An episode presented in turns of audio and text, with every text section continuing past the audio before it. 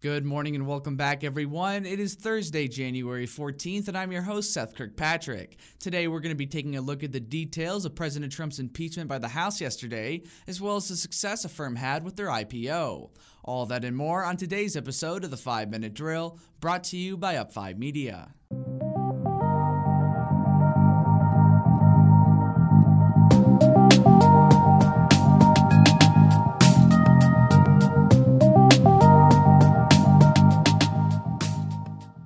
And to get started this morning, the House of Representatives held a vote yesterday on whether or not to impeach President Trump for the second time during his position in office. The grounds of the impeachment, according to the House's document, was that, quote, he threatened the integrity of the democratic system, interfered with the peaceful transition of power, and imperiled a co equal branch of government. He thereby betrayed his trust as president to manifest injury of the people of the United States. The vote was 232 to 197, with all Democrats and 10 Republicans voting for the impeachment. This will make President Trump the first president in American history to be impeached by the House twice. Opening up debates that day, Speaker of the House Nancy Pelosi explained the significance of the impeachment. We, you and I, hold in trust the power that derives most directly from the people of the United States and we bear the responsibility to fill that oath that we all swear before God and before one another. The oath to defend the Constitution against all enemies, foreign and domestic. So help us God.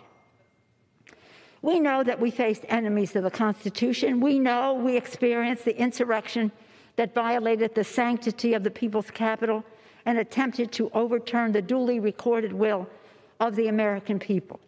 And we know that the President of the United States incited this insurrection, this armed rebellion against our common country. He must go. He is a clear and present danger to the nation that we all love. Now, though many House Republicans didn't vote for impeachment, some still believe that President Trump was responsible for the Capitol riots, such as House Minority Leader Kevin McCarthy. I believe impeaching the president in such a short time frame would be a mistake.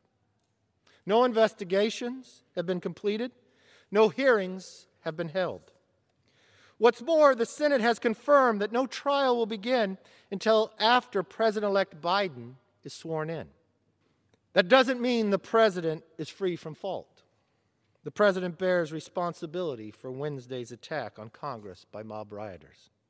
He should have immediately denounced the mob when he saw what was unfolding. These facts require immediate action by President Trump. As for our second story, Johnson & Johnson released an important update with the progress on their own COVID-19 vaccine yesterday, showing signs of both safety and effectiveness. The vaccine is a one-shot dose and the company tested it and a placebo on healthy adults between the ages of 18 and 55, as well as adults aged 65 and older. According to their report, after 28 days, the participants developed neutralizing antibodies, and after 57 days, they developed detectable antibodies that remained present through 71 days. The most common side effects of the vaccine were headaches, fever, and fatigue, though they were less common in participants with lower doses of the vaccine. And for our third story, the retailer Nordstrom released their sales report for a nine week period that ended on January 2nd. The company didn't do too well, with sales dropping 22% from last year, although their online sales were up 23% and made up more than half of all its sales during that period. Now, even though the company's sales were down by double digits, CEO of the company, Eric Nordstrom, did say that they were optimistic due to the momentum the company gained during and after the holiday season. After the announcement, the company's shares dropped by 2% in after hours trading. And for our next story this morning, the public finance company Affirm had its IPO yesterday, seeing its shares skyrocket by 98% at the end of trading.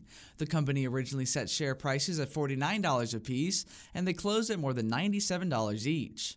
Their successful IPO follows strong reports all throughout 2020, with their quarter ending on September 30th showing a 98% increase in revenue from the year prior. And for our fifth and final story this morning, Intel announced that effective February 15th, its current CEO, Bob Swan, will be stepping down and be replaced with the CEO of VMware, Pat Gelsinger. The company's decision follows a rough couple of years with Mr. Swan in charge, including a delay on their last generation of chips, which pushed Apple to break a 15 year relationship with the company and opting to use their own. After the announcement, Intel's shares rose by 7%, while VMware's dropped by the same amount. Anyways, folks, that wraps up today's episode. As always, be sure to subscribe wherever you get your podcasts, and we look forward to catching you bright and early Friday morning as we continue to redefine how you experience news.